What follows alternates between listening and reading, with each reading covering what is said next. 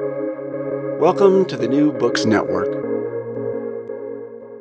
Hello, I'm Nicholas Gordon, host of the Asian Review of Books podcast, done in collaboration with the New Books Network. In this podcast, we interview fiction and nonfiction authors working in, around, and about the Asia Pacific region. It's May 1857. The Indian city of Shahjahanabad, today called Delhi, is tense. British officers are worried about rumors of insubordination and rebellion elsewhere in India, while the local residents both await and fear a coming storm of revolutionary fervor. Trying to make a living in this setting is Mirza Ghalib, one of India's most celebrated poets, well known for his works in Urdu and Persian. He is also the protagonist, at least in a fictionalized form, of Murder at the Mushaira by Raza Mir. The novel is a murder mystery. A particularly disliked poet is murdered at a poetry recital, forcing Ghalib to play detective, balancing both haughty English officials and passionate Indian mutineers as he attempts to seek the truth. Raza Mir teaches management at William Paterson University in the United States. He has written a few academic books and three books of translation and literary criticism about Urdu poetry and poets. Murder at the Mushaira is his first novel. In this interview, I'll ask Raza introduce both Ghalib and Shahjahanabad. We'll talk about the historical roots of his story, including where he diverges from historical accuracy, and we'll discuss why literary figures like Ghalib are so popular as detectives. So, Raza, thank you so much for joining me today perhaps it's best to start with the book's main character, uh, Mirza Ghalib. Who was he, and how did you adapt the historical person to be the main character of your book? Thank you very much, Nicholas. I am a long-time listener and a fan of sorts, and I'm really, really psyched to be here today. Mirza Ghalib, who is the protagonist of my novel, is perhaps the foremost Urdu poet uh, who lived in Delhi in the mid 19th century. In the 19th century, and uh, he is considered somebody who is in the classical mold, but uh, his life really moved from the feudal era of uh, uh, Mughal India into the relatively modern era of uh, colonial India. And so I thought that he was a very good protagonist to to chart the rather uh, violent transformation of India into a full fledged colony, uh, which began after the revolt of 1857. Uh, I began to learn a lot about Ghalib. Uh, Ghalib was very much a part of my life growing up, uh, but when I became uh, more and more aware of both his personality and the circumstances of history in which he lived, I thought that he would be a great character for a novel. And that's how the novel took shape. So, could you share a few details about the central mystery of the book? What's the crime and what's the mystery to be solved? Sure. Uh, in order to do that, I just want to say that uh, the 1857 revolt, which was a long time in the making in India, really its moment of inauguration can be seen as the point when rebels from different parts of India uh, began to revolt against their uh, superiors, soldiers, and these people came to Delhi on the morning of the 11th of May 1857 and uh, took over the city. So I thought that would be a point of inflection for the story and just went back to it and created a created an intrigue uh, where the success of the rebels would be predicated upon a few uh, actions that they took and i built that into the plot the central mystery of the book is uh, that a murder has taken place and uh, it appears that who who committed the murder and uh, under what circumstances it was committed uh, provide a lot of uh, insight into whether this rebellion will succeed or fail. So it ends up being a bit of a race against time. So, as you as you mentioned, it's it's set you know right as the Indian Mutiny is, is about to start, and in fact, it, it's um, when it does start is perhaps the right in between the penultimate and the final chapters of the book. Um, but I guess what actually happens during the Indian Mutiny? What's the political situation like um, right before it happens? Um, and and what's the what's what's the relationship between I guess like with between um, Indian states and the British Empire? Yes, that is uh, a very important question to be tackled uh, as we proceed through the book.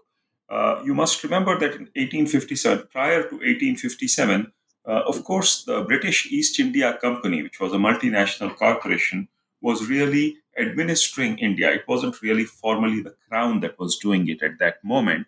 And their area of influence was most uh, prominent on the eastern side of the subcontinent. So Calcutta was their uh, capital. But they had already made substantial inroads uh, westwards, all the way to Delhi, where they had their representatives. Notionally, Delhi then, in early 1857, was still uh, the seat of the Mughal Empire. And Bahadur Shah Zafar, the, fi- the last uh, Mughal king, was uh, considered the emperor of Delhi. Now, of India, in fact.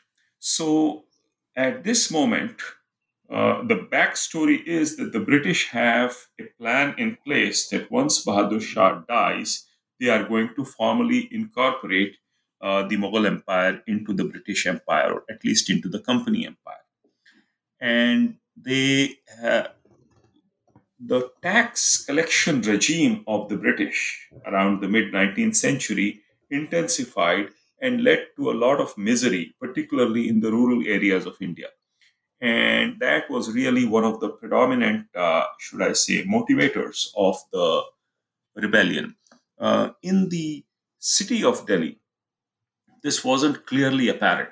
So, in some sense, it was business as usual, but there was a premonition of, uh, there was a certain kind of dread that was going through the city, which I tried to capture. And uh, people felt, uh, both on the British side and on the Indian uh, nobility side, that something awful was afoot. And uh, well, it did come to pass. We know that uh, it happened at a historical level.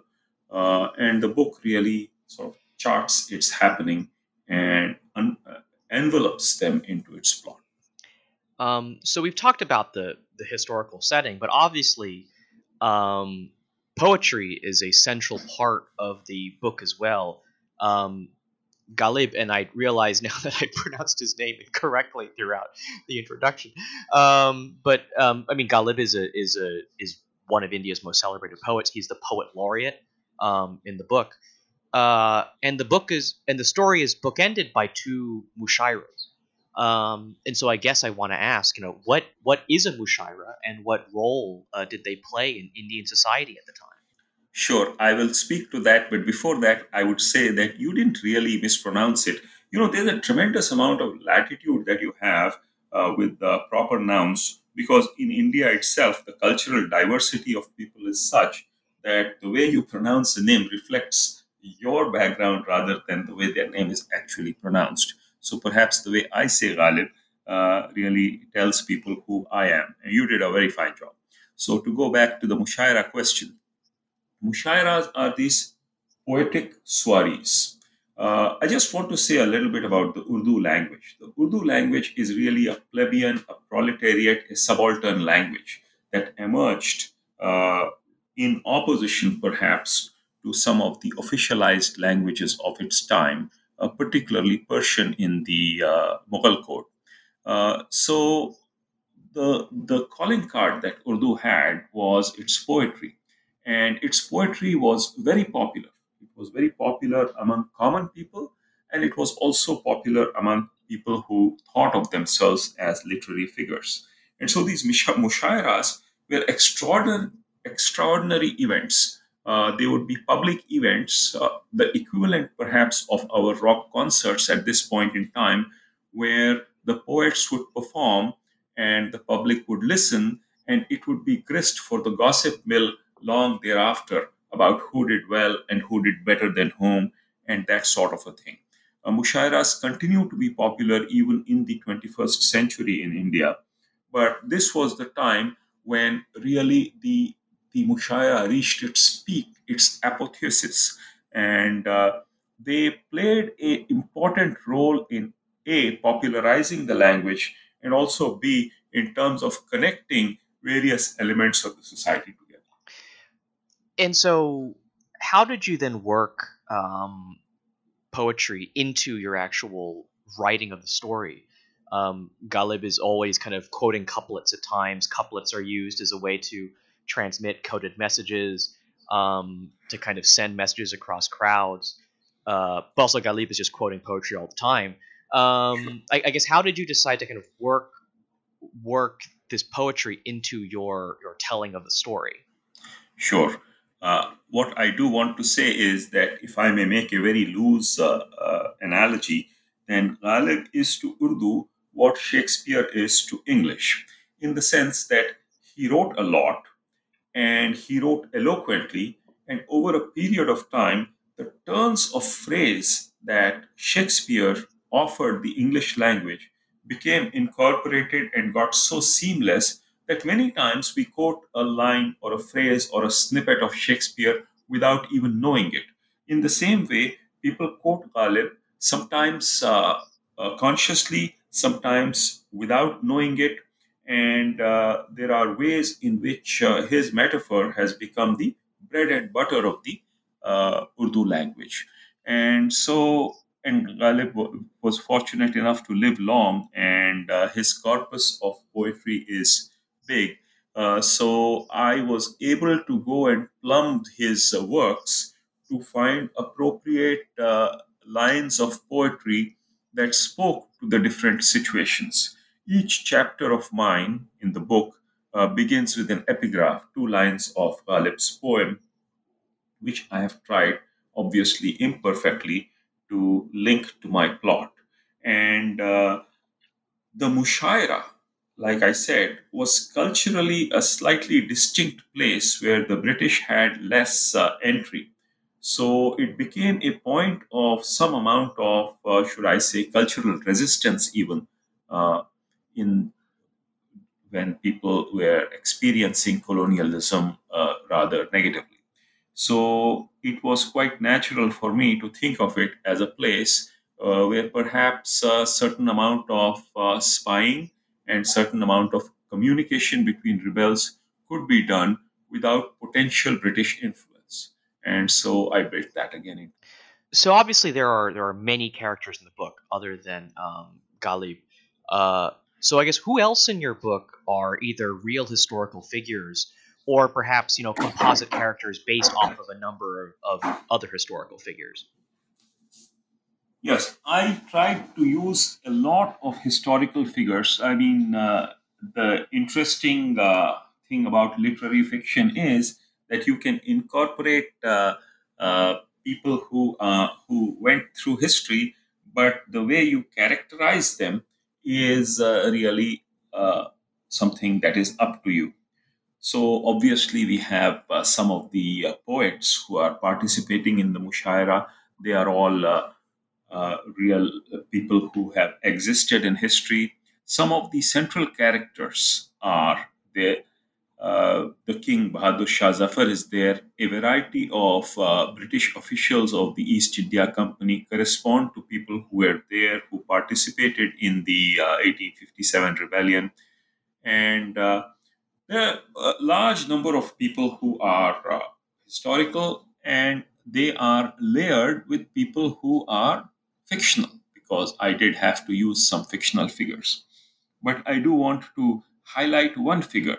There is a woman called Haidari, a young, uh, a young woman who is central to the plot. Now, is she a historical figure or is she a fictional figure? Uh, the thing is that uh, she is married to a man called Mohan Lal. Now, Mohan Lal is a historical figure about whom we know a lot. And so I brought him into the plot uh, I, of course, uh, was able to repurpose his character to, to my ends. But when I was reading the history of Mohanlal, I found a single line in uh, one of the historical texts that said he was married to a woman named Haidari. That's all I said. Uh, it was written. So with that one name, I created an entire character, an entire character. Of course, the character is entirely fiction, but that one name tethers her to history. And uh, you will see the significance, Nicholas, right away, because uh, Mohan Lal is a Hindu name and Haidari is a Muslim name. So there was a Hindu who was married to a Muslim, but the person who wrote this historical tract did not find it particularly remarkable. They just mentioned it and moved right along.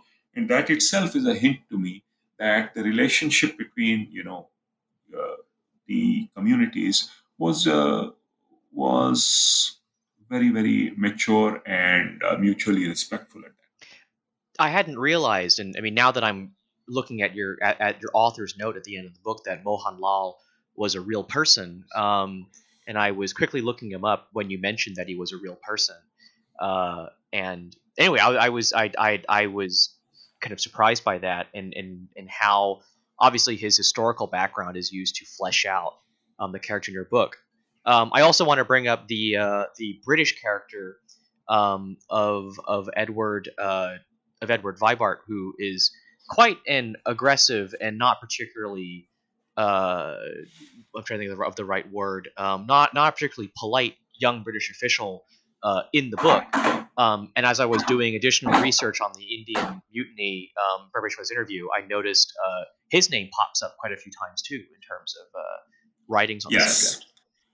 So, if I may, uh, if I may look at the British characters along with you, and we can discuss this a little more.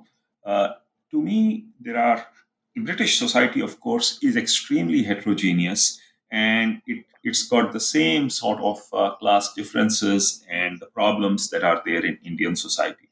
To me, Edward Vibart, young Edward Vibart, uh, represents the extreme negative pole. Uh, uh, you know, there are a lot, lot of elements in the colonial administration who thought of the Indians as a subhuman species and took great pleasure in putting them down, uh, you know, rather cruelly and murderously after the 1857 revolt. And Edward Vibart, who is a historical figure, has written rather gleefully about how he, you know, uh, killed a large number of people. So, I mean, I think it's fair to present him that way. On the other end of it is a character called Andrew Watson. Andrew Watson is entirely fictional, but Andrew Watson represents to me uh, the sympathetic end you know, the British society was characterized, of the mid 19th century, was characterized by a tremendous amount of exploitation. And so the, the sort of downtrodden of British society, who were often conscripted into the uh, uh, East India Company's military force, is represented by Andrew Watson, who comes in here and falls in love with the land and, in some ways, pays the same price that the locals do uh, for uh, his uh, sort of uh, you know speaking truth to the to the administration of the East India Company. There are other British characters who form the spectrum between Vibart and uh, Watson. So I think I have I have one more question about about the the book, or more accurately, kind of the the book setting that, that you present. Um, I mean, you mentioned earlier when talking about Mohan Lal and, and his wife um, Haidari that that the historical document that you had uh, did not think it was an important enough detail to mention that it was a a that that it was a mixed marriage. Um, that whatever whoever whatever bureaucrat was putting down that data point did not see that as strange enough to make a note of it. Um, and obviously, in the book, it's it's it's a setting where uh, relations between Hindu communities, Muslim communities, um, they understand each other, they respect each other. Uh, in what feels like a quite marked difference from uh, how that gets presented today in today's India. Um, I guess first of all, you know, was there greater, I guess, understanding and coexistence um, in the 19th century, in the time in which you you've set the book? Sure. I I think that the relationships between Hindus and Muslims have uh, ebbed and flowed uh, through history. Uh, sometimes they've been good, sometimes they've been bad. Uh, but never have they been uh, inflected by this amount of suspicion and difference and separation uh, that we have, uh, especially in the past two decades in India. And unfortunately, the trajectory in India is uh, towards, uh, you know, a greater amount of separation and a greater amount of suspicion. And I really fear that uh, things in India are headed in the wrong direction. But to come back to the 19th century, uh, it, it really, I mean, having read a lot about that period as part of uh, background history for this novel, I can say that the relationships between Hindus and Muslims were things that had been worked out at a very, very uh, basic and organic level. People knew exactly how to behave with each other. People would have murderous fights. A Hindu would have a murderous fight with a Muslim, but that the fact that they were uh, different religions would not come up. So that was not something that they incorporated into the way they engaged with each other. Of course, uh, I do not want to imply that religious difference was uh, was somehow had disappeared. No, on the contrary, uh, this particular case of interreligious marriage was possibly the exception. Endogamy is a very important way in which uh, cultures uh, preserve their identity, and endogamy was taken for granted. But really, endogamy was at the level of caste, at the level of subcaste, at the level of region as well. And you know, everybody negotiated those uh, at, uh, together. But uh, as far as Hindus and Muslims are concerned, uh, they they hung out a lot, they socialized a lot. Everybody knew what needed to be done at different uh, you know festivals, and every now and then they fought. Many times they fought over the fact that you know two festivals happened to come on the same day and then they had some uh, uh, dispute about which procession would go in which direction. But the relations were really really a lot better at that time. I can say that with historical certainty. So i'd like to kind of move on from from the book itself and maybe talk more about um, you and and your writing process and how you think and how you thought about writing the book First of all, um, again, kind of, I, I, I, looked into your your bio and some of the previous books you've written. Um, you've written on on on Ghalib before. You've written on Urdu poetry before. Um, I guess was it different writing about him as in in, in, in that kind of setting, a more kind of uh, potentially academic, potentially more hmm. well, I mean, a nonfiction setting, um, rather than as an, an author of fiction. Thank you for that question, Nicholas. I have a confession to make. I mean, many first uh, authors will say this. My first novel has been in my head for well over a decade. And that uh, piece, uh, that nonfiction book that you talk about, really emerged when I was doing research for this fiction book. Uh, let me just uh, kind of uh, chart out the way in which the book emerged. I, I tried to think about this, and I read a book called Abraham Lincoln Vampire Hunter. Uh, this happened in the mid, uh, you know, around 2005, 2006, I think. Uh, it was a, it was a very interesting send up that Abraham Lincoln, who was, you know, engaging in the Civil War and the Emancipation Proclamation and doing really important historical stuff for the United States by day, was fighting vampires at night uh, when I saw that, I thought, what a great, neat little idea to take a historical figure and put them in a different setting. And somewhere along the line, I don't know how, that idea morphed into my head as Mirza Ghalib detective. And I began to read Mirza Ghalib's life, and I realized 1857 was an excellent point of uh, inflection that I would uh, choose Ghalib as a person who uh, was not only uh, somebody who went through 1857, but became an integral part of it. And of course, the most important part of writing a novel, since I was trained more as a nonfiction writer, is to find a voice for your protagonist and other characters. And in the act of trying to find a voice for Ghalib, I began to read a lot about him, various biographies in, uh, in Urdu in particular, and I realized that uh, there was no real book in English that fleshed it out, fleshed him out as a as a human being, and uh, either they were dense academic books or they were translations of his poetry. So I sort of decided that there was a there was a place for a small book that pitched him as a person, as a person who was walking through history and whose his, uh, whose poetry reflected that.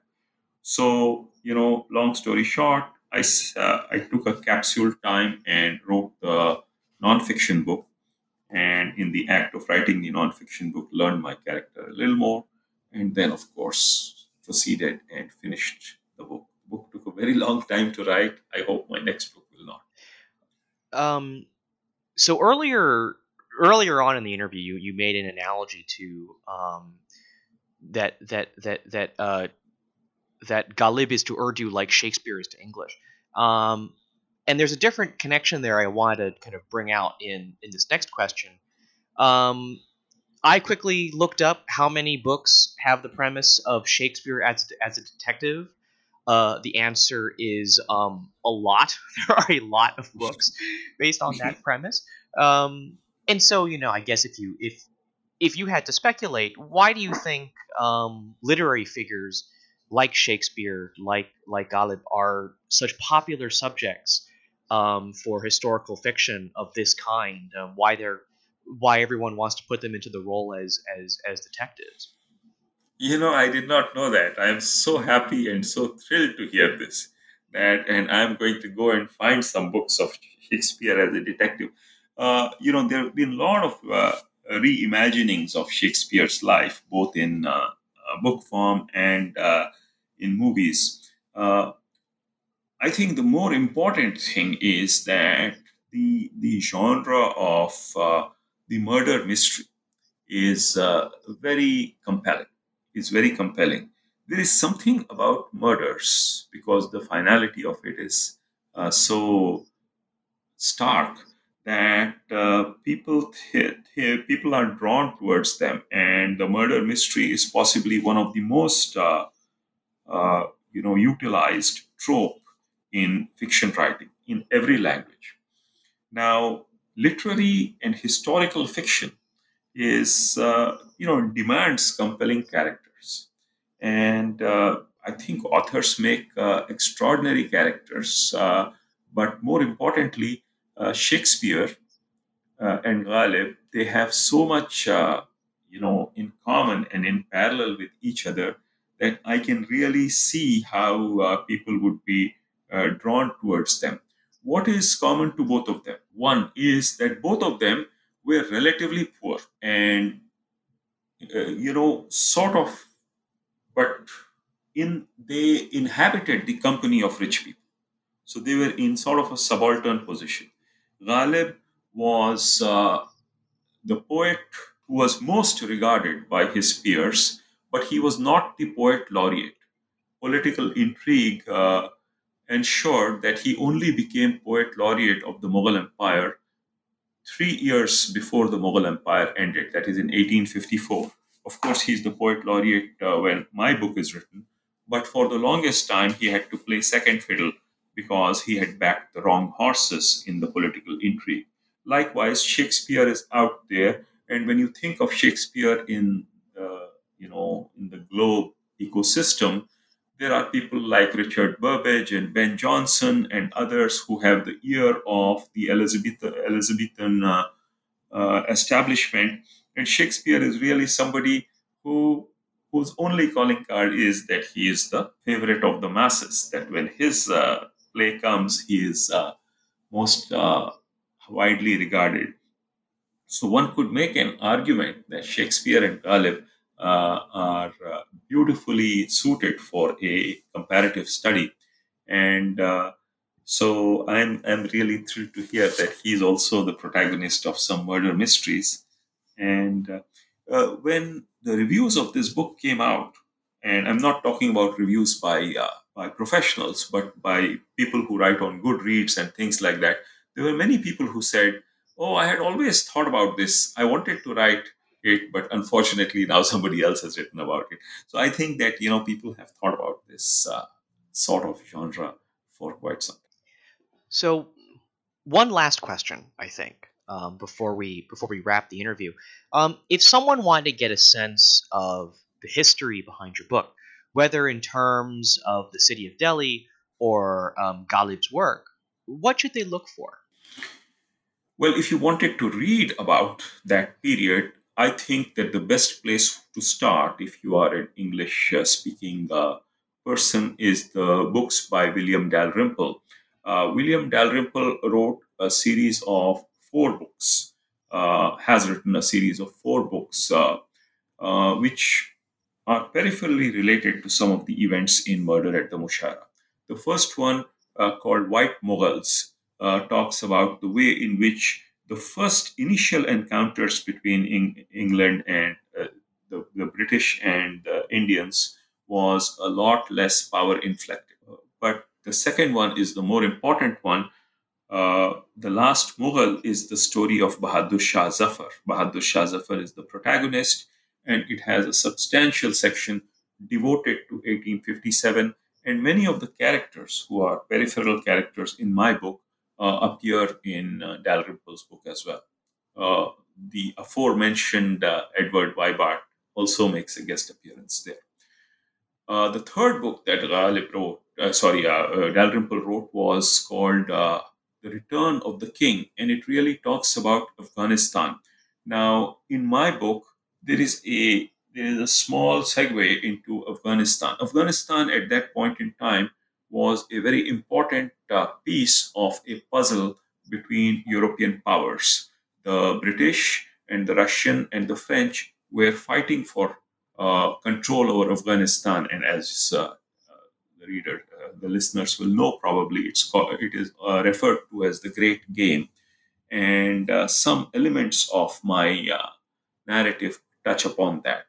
The final book that Dalrymple wrote uh, is called the Anarchy, which uh, which describes the East India Company in very, uh, I should say, uh, negative terms, and talks about ways in which uh, you know it governed India uh, rather violently and exploitatively.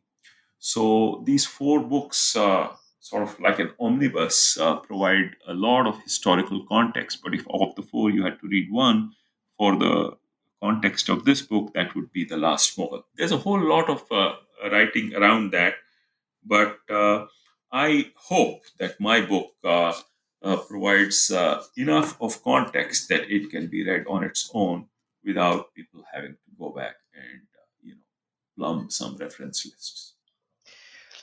So, thank you for listening to our interview with Raza Mir, author of Murder at the Mushaira. Um, Raza, one actual last question for you. Uh, what's your next project, and uh, where can people find your work? Sure, Nicholas. Uh, before I answer that question, I wanted to thank you for the wonderful way in which you have uh, conducted the interview. I really learned a lot about my book. Sometimes you have thoughts, and when you give words to them, you realize that uh, there's a lot that is still left unsaid.